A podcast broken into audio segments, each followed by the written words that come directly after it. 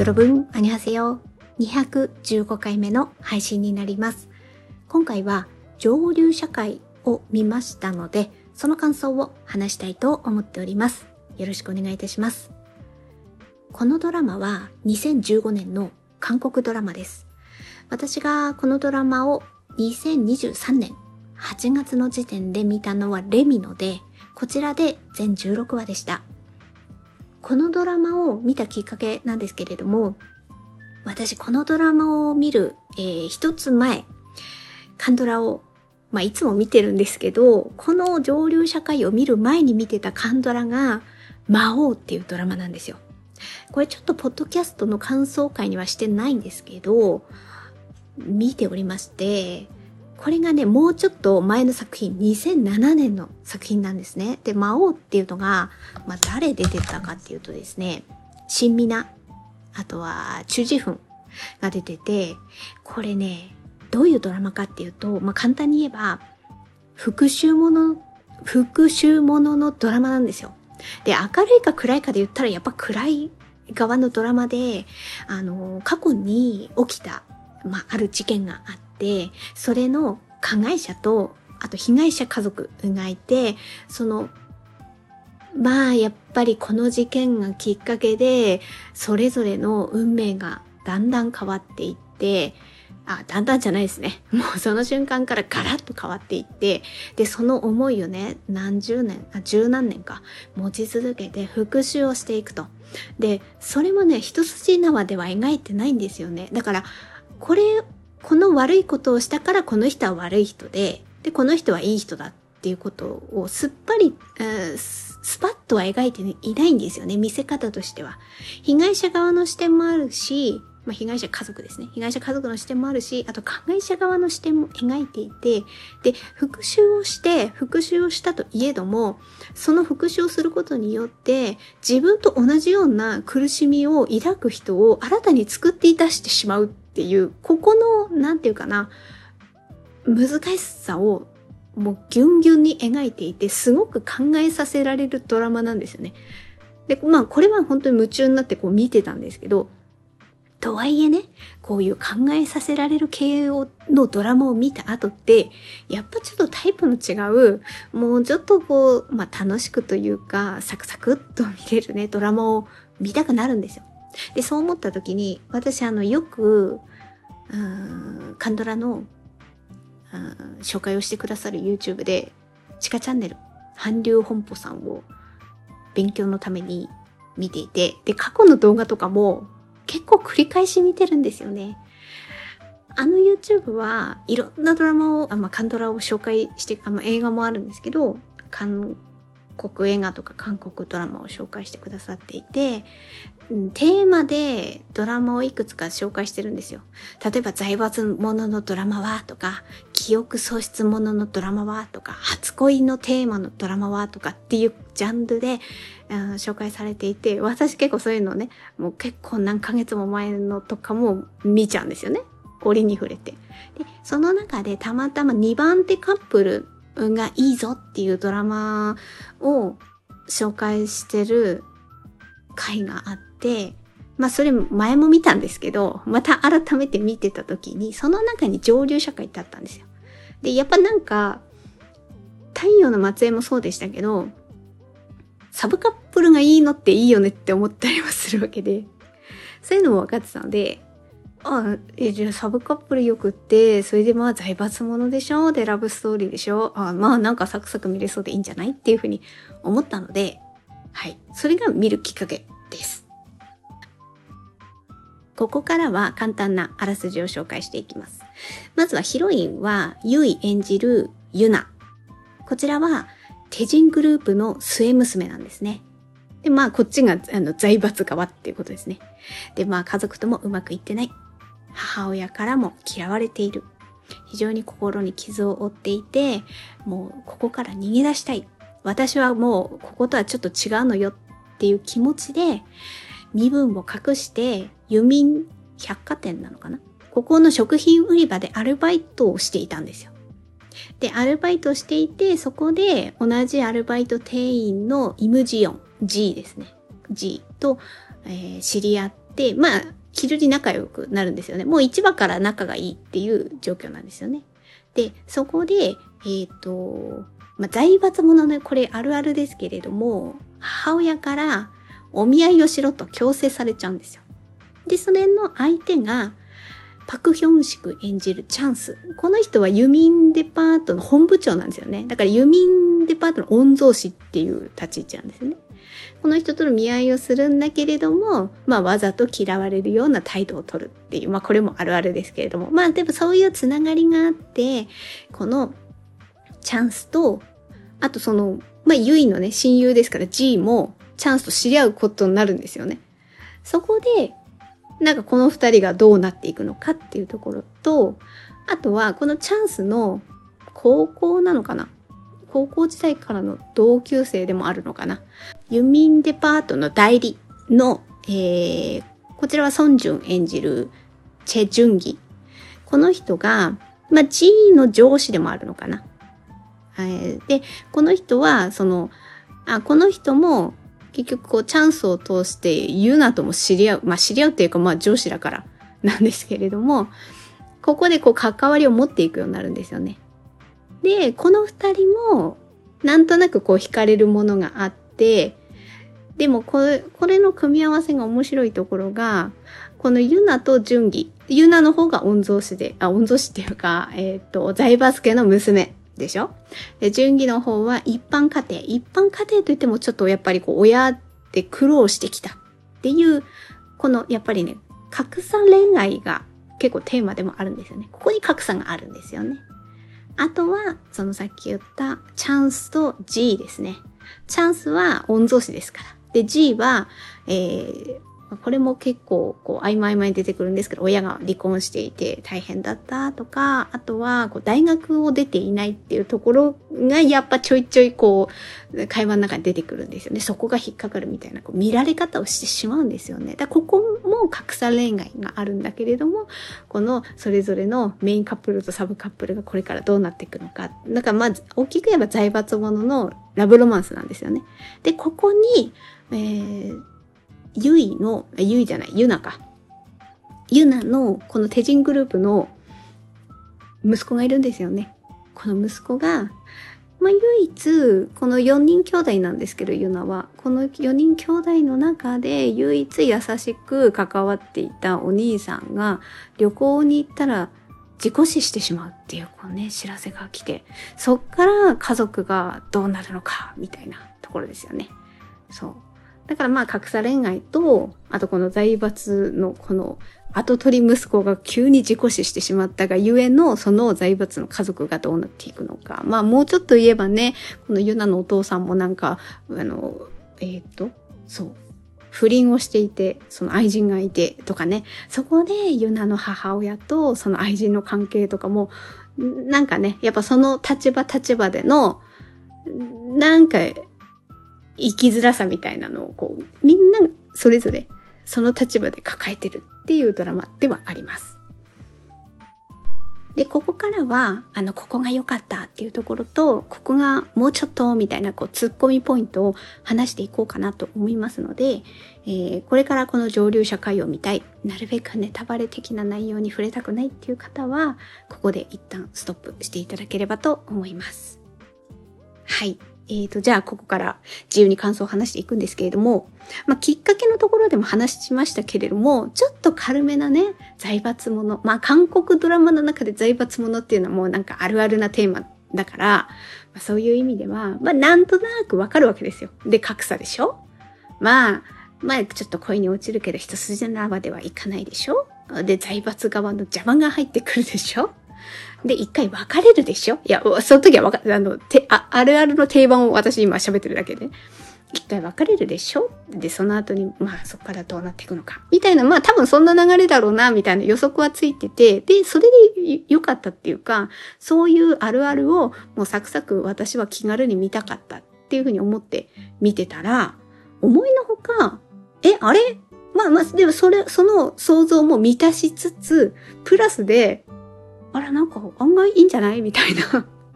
ふうに思ったんですよね。で、その辺が、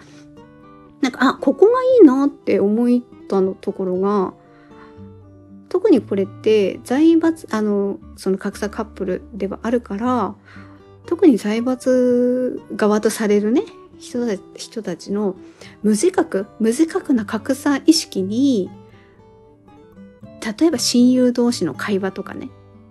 そこで気づいていくんですよ。そこがね、あ、いいなっていうふうに思いました。で、例えばもうちょっとそこを具体的に言っていくと、あらすじにも言いましたけど、ユナは手人グループの末娘。でもそこの財閥の家柄っていうところに、やっぱもういやいや、嫌気がさしてて逃げ出したい。だから自立するためにアルバイトをしてるんですよね。まあ他の財閥の娘と私は違うわよみたいな感じで、ね、私はここでやって、一人でやっていくんだからっていうことでお金を稼いでみたいなことでね、やってるわけですよ。まあそこら辺は他の財閥と確かに違うなとは思いつつ、でもね、あの先ほど言ったお兄さんがいるんですけど、何か自分がトラブルに巻き込まれたら、結局ね、お兄さんに助けを請うてるんですよ。例えばお客さんとトラブルになったら、そのお客さんの方のことをなんか脅すっていうかね、ちょっと言葉悪いかもしれないけれども、脅すようなことをお兄さんに頼んで、お兄さんが、そのちょっとね、ケチつけてきたお客さんの旦那さんかな？その会社にちょっとなんか圧力かけるみたいなね。もうありえないじゃないですか。一般家庭の人からしたらそんなことできるわけないわけで、何かに圧力をかけて、ああ、あの時は私が、あの、悪悪かったんです。申し訳ありませんでした。みたいな感じで言わせるわけですよ。それで、なんかこう、丸くことを収めるみたいな。結構そういうことやるんですよね、言うなって。だから、どっかではやっぱり自分が私アルバイトやってんのよって言いつつも、やっぱり財閥の、なんていうかな、そこの価値観の中で生きてるんですよね。で、そういうことを、なんかこう、ジオン、えー、ジオンじゃない、イムジオンが演じる G とね、会話でこう気づかされるわけですよ。G の方は一般家庭でもう生活にね、やっぱこの仕事がないとって思いながら生きてるわけだから、現実がもっと見えてるんですよね。だから、まあ、サブカップルの話後でまたすると思うんですけれども、チャンスと付き合ってても、G の方が現実を見てたりするし、で、えっ、ー、と、さっきも言ったユナか。ユナは、あとほら、ソンジュン演じるね、ジュンギと関係性を築いていくんだけれども、ジュンギの方が、そんな悪い人じゃないんですけど、見てる側からすればね。でも、やっぱりこう非常にこう苦労してきたからちょっと財閥の娘っていうところもあって近づいて優しくしたっていうのがね後でユナ分かっちゃうんですよねそこでユナは私の気持ちを踏みにじったのね。みたいな感じになっちゃうわけですよ。こう気持ち的にね。私は純粋にあなたのことを愛してまっすぐ見ていたのに、あなたはそんな気持ちで私に近づいていたのね。みたいな。あれも全部演技演技だったんでしょ？みたいな風にこう、なんか振り幅が変わっちゃう。だあの辺も、なんかやっぱどこかで自分の方が、を上にこう置いちゃってるんですよね、ユナは。だから、この私にそんなことで近づいてきたあなたはなんてひどい人なの？みたいな。こう、そういう感覚になっちゃうんだけど、そこでも G の言葉でハッとさせられるんですよ。G もチャンスと、まあ、付き合うことになるんだけれども、G、G がまあユナに言うシーンがあるんですよね。あの、あの時も私はチャンスがそういう、まあ、デパートの本部長だっていうところが分かったから、ああ、この人かっこいいなって思っちゃったんだよねって。だからまあそういうふうに言って、それって、その代理と同じことじゃないっていう感じでね、言うんだよね。やっぱそういうところってあるよねみたいなことをね。あのね、G, G がびっくりするくらいいい性格なんですよね。っていうのもあるんですけど。そういう、なんかこういうね、あの、親友同士の会話の積み重ねで、あ、私、私って、みたいな。ちょっとね、最初、最初っていうか外で、順義に、順義だから代理にね、あの、裏切られた。私こんなに好きだったのに、あなたはそう、私が最初から財閥の娘だって知ってたのね、みたいなまあ一回振り切れるんだけど、だんだんこうね、G と関わって会話して視野が広がるんですよね。私はなんか自分でできると思っていた。自分は頑張ってると思ってたけど、あ、違ったんだな、みたいな風にだんだん気づいていくっていう。だからそこのね、無自覚な自分のまあ、やっぱ自分の方が上って実は思ってたっていう、なんとなくこう意識にだんだん気づいていくドラマっていうところがね、あ、いいじゃんっていうふうに思ったし、だここも、あ、ここもっていうか、ここ、えっ、ー、と、この気づいていくっていうのは、パクヒョンシク演じるチャンスにも言えるんですよ。これね、チャンスと順義。私、このチャンスと順義の、この親友同士の、そこのちょっとね、こじれる、ちょっとこじれちゃうんですね。あの辺でも、あら、なんかこのドラマいいんじゃないっていうふうに思って、そこでも。えっとね、チャンスは、もう順義と、俺は親友だと。もう何でもいいやん中だってチャンスは思ってるわけですよ。で、まあ確かに順義も仲良くはしてるんですよ。で、順義もチャンスのこといいやつだっていうのは思ってるんですよ。でも、これもさっき言いましたけど、G のことでも言いましたけど、順義の方がやっぱ現実を見てるんですよね。だってやっぱり地位があるもん、チャンスの方が。まあ、こういう別セリフはないですけど、だってやっぱりチャンスの方が、まあ、あの、上司っていうことですよね。チャンスはいくら順義が親友だと思っていて、あの、他のね、多分他の、例えば順義の同期の人、他の人と、なんか関わるのはやっぱ順義の方をこうよりね自分の近い存在として関わってるとチャンスは思ってるし実際はそうではある。だけどチャンスは順義を、例えばね、例えばクビにできるんですよ。やろうと思ったら。でも順義はチャンスでそんなことはできないわけですよね。で絶対そこで公平な関係性は築けないんですよ。まあ会社の上司とその下のものみたいなのもあるしね。あとはやっぱりその階級意識っていうのが、やっぱチャンスにはあるんですよね。で、そこは順義は分かってるんですよ。分かった上ででもいいやつだからって言って付き合ってる。でもやっぱりチャンスのそのちょっと上からなことは、もう順義はずっと分かってる。で、そこがあらわに、あ、お前はそんな風に俺のこと思ってたのかって気づくきっかけが、順義がユダと付き合い始めたってことを、こうチャンスに黙ってたことなんですね。あの辺から、え、お前は、俺になんで言わなかった？いつからだったんだとかね。なんかそういうのでチャンスが突っかかっていくようになって、そこで、なんか多分、チャンスからすれば、俺はお前のことを大好きだって言ってるじゃないかって。お前はそういうふうに俺のこと思ってくれないのか？みたいなことになっちゃうわけですよね。で、そこで、で、順義は、まあまあ、まあ、お前と俺、言ってないそういうセリフがあるわけじゃないですけど、まあ私が見た感じでしたね。俺とお前はやっぱ立場が違うから、やっぱそういう部分を言ったら仕方ない部分あるんじゃないかみたいな、ちょっとこう、なんか一歩、ちょっと線は入ってるんですよね。順義の方がね。そこにやっぱりチャンスは苛立ちを覚えつつ、やっぱショックでもあったんでしょうね、とは思います。これだけ仲良く今までやってきたのに、俺とお前はみたいなやつですよね。であの辺がなんか素直といえば素直なんだけど、でもやっぱりちょっと、やっぱ現実を見見えてない部分もきっとあったんだろうなっていうところですよね。で、まあそこで、一回ちょっと仲違いをして、でもその後だんだんね、あの、距離が近づいていく中で、順義もこう言っていくようになるんですよね。指摘するんですよね。えっ、ー、とね、例えば、あの、チャンス、チャンスとなんか、コンコンビニかななんかお酒のつまみを買うときに、チャンスは、まあ、適当に買ってくれよみたいな感じで言うんですよね。だからそのね、買ってくれよっていうこと自体がもうなんか自分の方の階級意識上なんですよね。適当に買っといてよみたいなね。でもそこで順義が、いや、お前が買えよみたいなこと確か言うんですよね。で、こう、チャンスが戸惑うみたいなね。だからそういうのをチャンスは命令する側でもう無自覚にそうやって、で、それを周りがちゃんと整えてくれるっていう状況の環境の中で生きてきた人なんですよね。で、順義もそういうの多分合わせてやってきたんだけど、ちゃんとこう言うようになったんですよね、そこで。で、チャンスがハッとするみたいな。で、その後に、あの、コンビニの袋下げて、いや、かっこ悪いな、こんなの持って、みたいなことをブツブツ言って、まあ、順義が持ってあげるんですけどね。だから、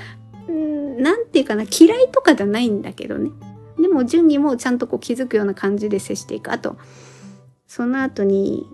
社員食堂に行って、ヒョンシク、やチャンスと順義がご飯を、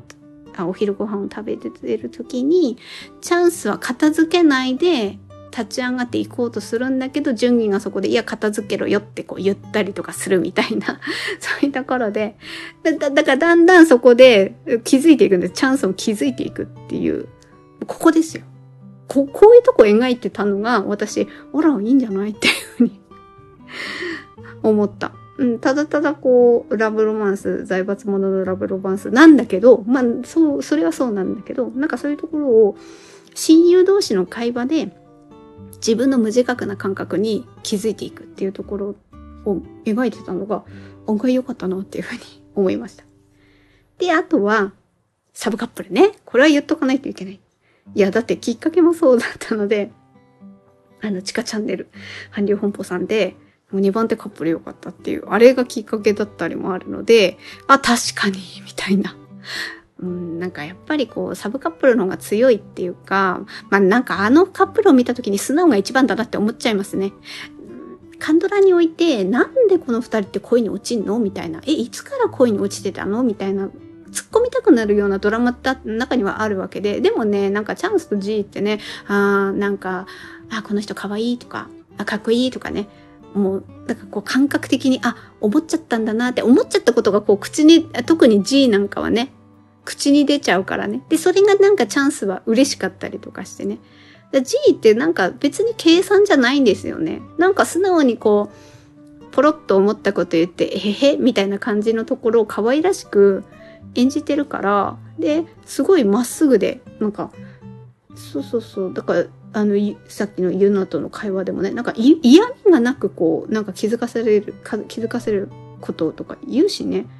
だからそういう性格の良さとかに、あ、チャンスも惹かれたんだなって思うし、まあ G からしてもね、やっぱチャンスかっこいいみたいなね。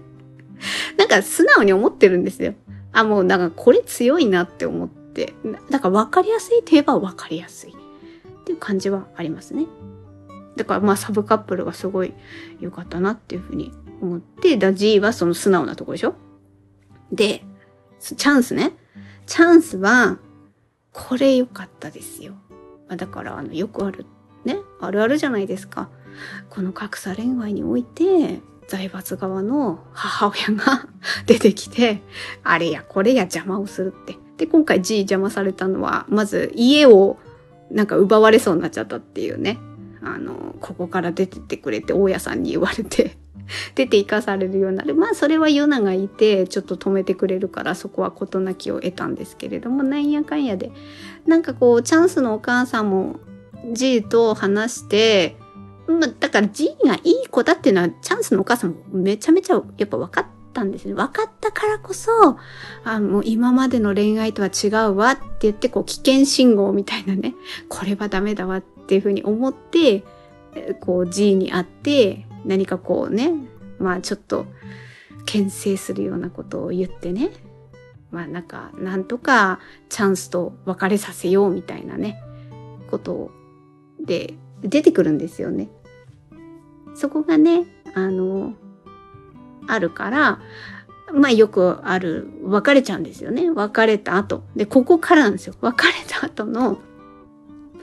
あの、会えない間に非常に傷ついてズタズタになって、もうよく泣いてたね、チャンス。チャンス涙を流したりとか、あともう酒に酔って、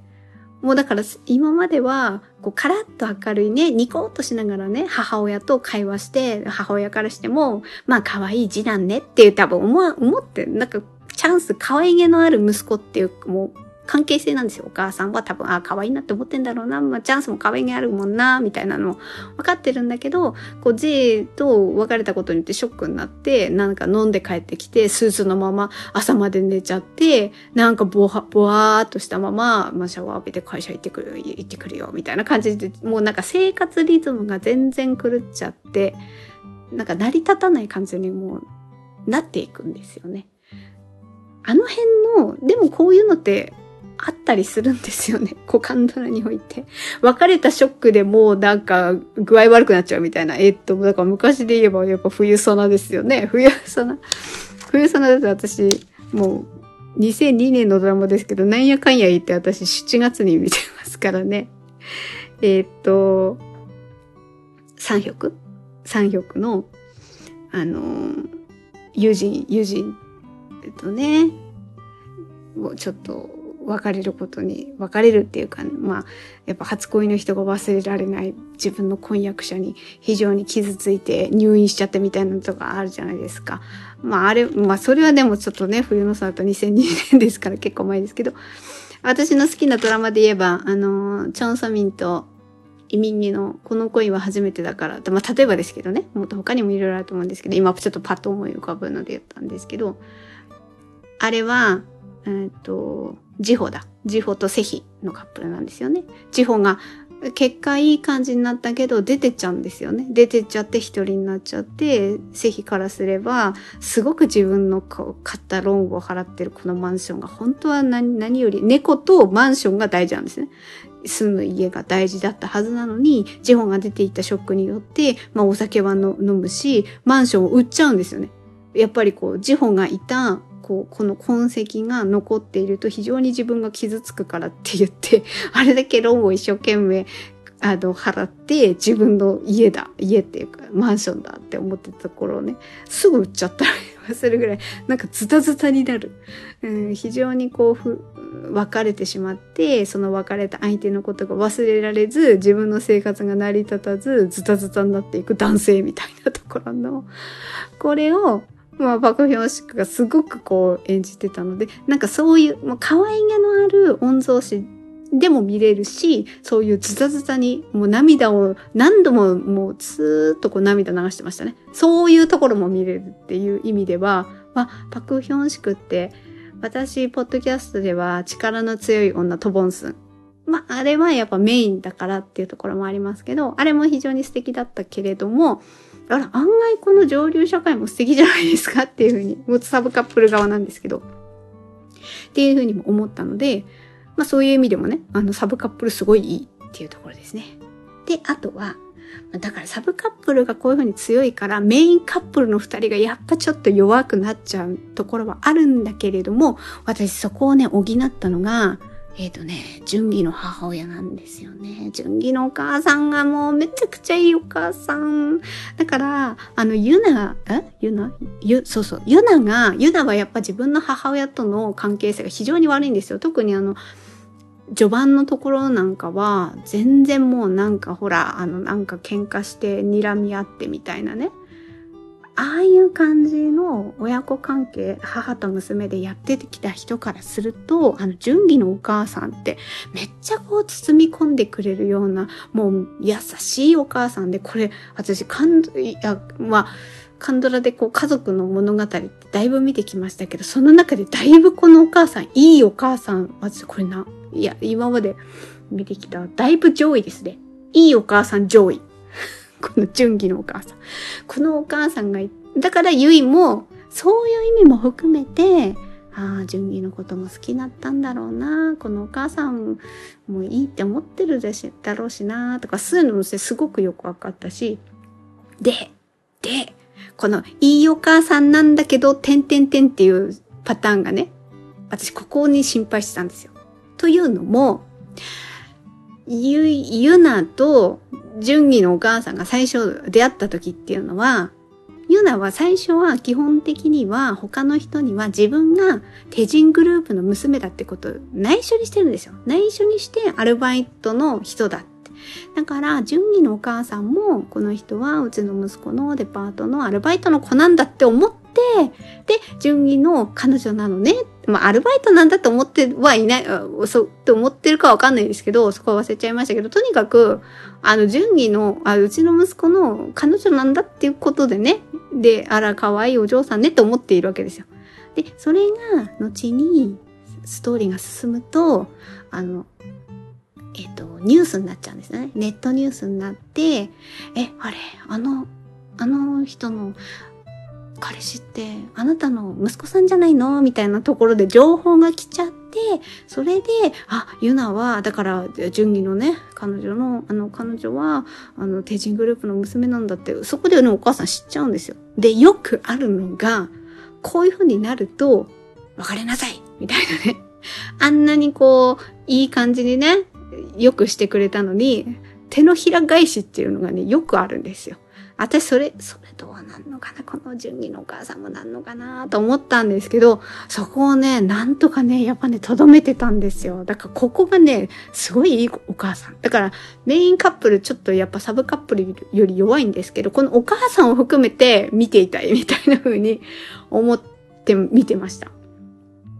で、こう、おもんばかるんですよね。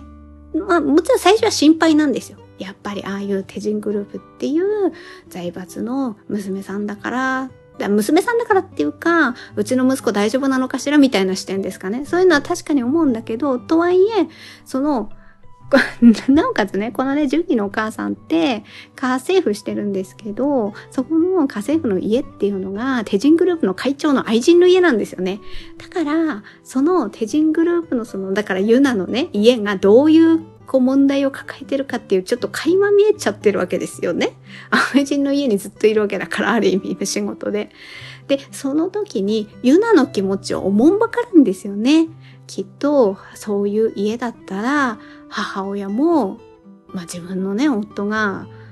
愛人作ってるわけですからやっぱピリピリしてるでしょうそういう時にやっぱユナは辛く当たられたんじゃないか家ピリピリしててだからなんかね順義がユナの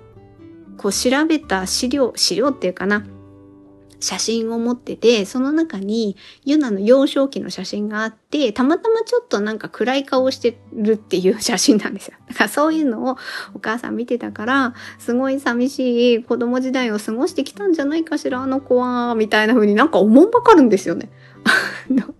や、大体手のひら返しますよ。別れなさいって言いますよ。それを、なんか思んばかってて、あ、このお母さんすごいわって あのね、なんかやっぱりどっかで財閥者だったりすると、このなんか意地悪な感じのね、家族の冷たい感じとか出てくるんですよ。まあそれは確かにあるんですけど、そういうところをね、順義のお母さんがわ優しいわと思って、こう、なんかこう、マイルドにするポジションをね、順義のお母さんがやってたので、そういう意味ではね、順義のお母さん良かったっていうところは、やっぱ良い点としてあげたいなと思います。なので、まあちょっと長くなっちゃったんですけど、良い点としては、えーと、無自覚な格差意識に気づいていくドラマであった。サブカップルよし、良き。そして純義のお母さん良きっていうこのね、3点がすごい良かったなっていうふうに思いながら私は見てました。で、ここからは、ここちょっとって思うところが、純義のお母さんの話をちょっとしたので、そこの続きから言いますね。純義のお母さんは、お母さんは全然いいんですよ。いい人で変わりはないんですけど、で、その後に、えっ、ー、と、その、ユナとジュンギがね、別れ、別れてるわけですよ。で、別れた後に、わか、なんかね、最、多分ね、ユナとジュンギのお母さんが、えー、っと、その時ユナが勤めてる会社、だからまあジュンギも勤めてる会社に来るんだな。あの時にあった、あれが多分ラストなんじゃないかな、ジュンギのお母さんが。あの、ユナとあの、ちょっと私の記憶違いだったら申し訳ない、ないんですけど、いや、何が言いたいかっていうと、結果やっぱ順義とユナのなんか誤解が、誤解が解けてっていうか、まあ、自分の行動を振り返って、ああ、自分も悪かったな、みたいなこともユナも思ったりもして、なんやかんや順義も結局、順義もね、結局最初からいい人ではあるんですよね。そんなにユナにね、なんかだ、騙そうとかっていう感じではないんですよね。だから順義は自分の気持ちに戸惑ったりはしてるんですよね。あ、なんか他の財閥の娘とは違うんだこの人みたいな。で、なんか惹かれてるんですよね。非常に。で、そこはユナはやっぱりこうなんかもう疑いの心が強くなりすぎて 全然そこが見えてなくて別れちゃうっていう感じなんですけどまあそこがでもなんやかんやって歩み寄っていく中においてこう歩み寄っていっていい感じになった後にその後にもうちょっと私お母さんのシーン入れてよかったんじゃないかな。だから元に戻って、あの、ま、いろいろ、ね、そういう格差的なところも、家柄の違いみたいなところでお母さんも気にするかもしれないけど、あなたたちのなんか応援するわ、みたいなことをね、ユナにこう言ってあげるシーンが、ちょっとあってもよかったんじゃないかな、みたいな、順義とね、ユナが戻った後の、このユナとお母さんのシーンが、なんかちょっといいじゃないですか。ゆ、ゆなからすれば非常に純義のお母さんのことを非常に信頼してるし、もう優しいお母さんって思ってるわけで、それでまた純義と戻った後のね、そのゆなとお母さんのシーン私見たかったけど、それがね、なんかね、全然なくて、その後どうなったの？みたいな風になっちゃったので、そこがちょっと突っ込みポイントではありました。あとはね、ユナのお母さん。ここのユナのお母さんの、ちょっとここがなんか描かれ方がつかみどころがちょっとないというか、やっぱちょっと共感できない点がちょっとツッコミポイントでしたかね。まあ、序盤はやっぱりもう、しょうが、しょうがないっていうかね、もう、息子ラブ。息子ラブなんですよ。ずっと娘、ああ、もうある、あるあるだよな、みたいな。で、末娘のユナには非常に厳しく当たる。全然態度が違う。で、それでユナは非常に傷ついてきた。で、お兄さんが失踪するんですよね。で、失踪して、このお母さんも、お母さんもやっぱ苦しんでることは苦しんでるんですよ。この人を愛して結婚したのに、この会長のことを。だけど、この人は愛人を作って、その人の元に行く時がある。でも私はここの夫人としてね、会長夫人としてやっていかなきゃならない。で、まあそんな中でこうピリピリしてる中で、でも、その息子がね、唯一の、唯一って言ったらあれですけれども、やっぱりこう、癒しだったんですよね。で、この子をなんとか会長にできるようにみたいな志もあったけど、その息子がいなくなってポカーンと穴が開いて、で、そこからまあ娘たちみんなとあの歩み寄っていくっていうか、まあ言うなとも、なんかね、そんなキーキー言わないで会話するようにはなったんだけれども、でもやっぱりこうわだかまりはあるわけで、私はやっぱりね、ユナにしっかり謝るシーンを入れた方が良かったんじゃないかなとは思います。そこがね、なくて残念だった。一応、謝るっていう感じじゃなくて、文脈としては、私もあの時辛かったのよ、みたいな。なんかそっちをね、前面に出す会話だったんですよね。まあ、あれは謝るシーンだったのかもしれないけれども、いや、あれはね、それはね、ユナが思うこと、どう思うかなんだよなと思って、いや、やっぱ順番は、あなたの気持ち、あなたの、あなたのことを傷つけてごめんなさいねっていうとこですよ。それを、まず、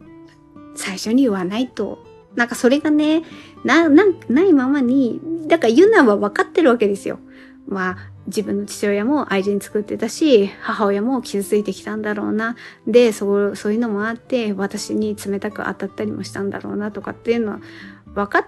分かってるけど、でもね、だからってそれで納得すること全然ないわけで、非常に傷ついてきたわけで、そのあたりはちゃんと、ユナの母親が謝るシーンがなかったのが、やっぱり、あれもなくて、なんか丸く収まるのはどうなのかなっていうふうにも思いました。で結局ね、そのユナの家族がどうなったのかっていうとこが結局、ちょっと不透明ですね。お兄ちゃん戻ってきて、で、お姉ちゃんとなんか相続争いみたいな感じとかあって、なんか、お兄ちゃんはお兄ちゃんでやっぱ志はあって、で、やっぱりこう考えが会長とは違ったりして、っていうことがあって、一回離れて、で、戻ったけど、で、その後はっていうとこがあったのかな？私がちょっとそこをね、見逃してしまってたら申し訳ないんですけれども、結局ユナの家族はどうなった？みたいなところが、まあ、愛人はね、愛人でまあ多分ちょっと関係性が切れてしまったから別にそこまで追わなくてもいいいいなとはそれは思うんですけど、せめてユナのそのお兄ちゃん戻ってきてお兄ちゃんの立場どうなったみたいな あの辺がちょっと見えなかったなっていうのが、まあ、不思議ポイントだったりしました。はい。なのでちょっとツッコミポイントもまとめると、順義のお母さんのね、あのー、純義とユナが、また最後の方でね、付き合っていく。その先に、ユナと純義のお母さんのシーンがちょっとあってもよかったんじゃないかな、みたいなことをがなかったのが残念だったってことと、あとユナのお母さんの描かれ方がちょっと謎っていうか、ユナにしっかり謝った方が良かったんじゃないかなっていうのがツッコミポイントと、あとはまあそれにつながりますけれども、結局ユナの家族ってどうなったの？みたいなところがね、見えなか、見えなかったので、そのあたりがツッコミポイントかなと思いました。はい。まあ、いろいろね、ツッコミポイントもありますけれども、きっかけでもあった、なんか財閥者のね、ダブロマンス、なんかサクサク見れるドラマが見たい。ちょっと一個前に見た魔王がなかなか考えさせられるドラマだったから、ちょっとサクサク見たいって思うきっかけで見て、まあ本当そ、それを満たしてくれたし、案外それ以上にいい点もあったので、私としては、なんかちょっと意外や意外でしたね。いや、こ、こんなに、あれ、あ、ここ、ここも、あ、こういう感じでいいドラマじゃん？みたいな風にこんなには思うと思わなかったので、はい。いいじゃないですか。ま、やっぱサブカップル。ああ、一点、一点、そうだ。そう、ここが本当に、全然これはね、演じてる人がとか、そういう脚本がとかとか、全然それとも別次元の話で、ああ、ここがって思うとこが、サブカップルのね、G 役のイムジオン。私あのこのザ・グローリーを見る前に、こっちから見たかったっていう。ほんとそこがね、だそれも別にね、私の見る順番の問題っていうことですよ。あのザ・グローリーでは、いめ、いじめる、いじめ、い、い、なんて、加害者側のね、女性側の筆頭なんですよ。だからあの笑顔が、ちょっとなんかこう、嫌味ななんかちょっと怖いくらいな笑顔なんですよね、ザ・グローリーって。あれ見ちゃってたから、なんか、イムジオンが笑うとなんか、なんか企んでないみたいなことがね、チラチラよぎってしまう。ここが本当に、なんかそういうことを考え、G ってそういう性格全然ないから、あのなんかザ・グローリーの役どころがチラチラしてしまったのが本当にちょっとね、これはまあ私の見る問題の話であってね、演じてる方とか全然脚本がとかそんな、さっきも言いましたけど、そういう次元の話ではないんですけど、っていうことをね、ちょっと思いました。ということで今回は、えー、上流社会を見ましたので、その感想を語りました。もしよかったら、お聞きのプラットフォームからフォローや、あとは、えー、説明欄にリンクしてあるウェーブボックス、こちらの方から絵文字をタップするといいねが送れたりしますので、ポチッとしていただけましたら嬉しいです。えー、ということで本日のポッドキャストは以上となります。最後まで聞いていただいてありがとうございました。程よい一日をお過ごしください。スノーでした。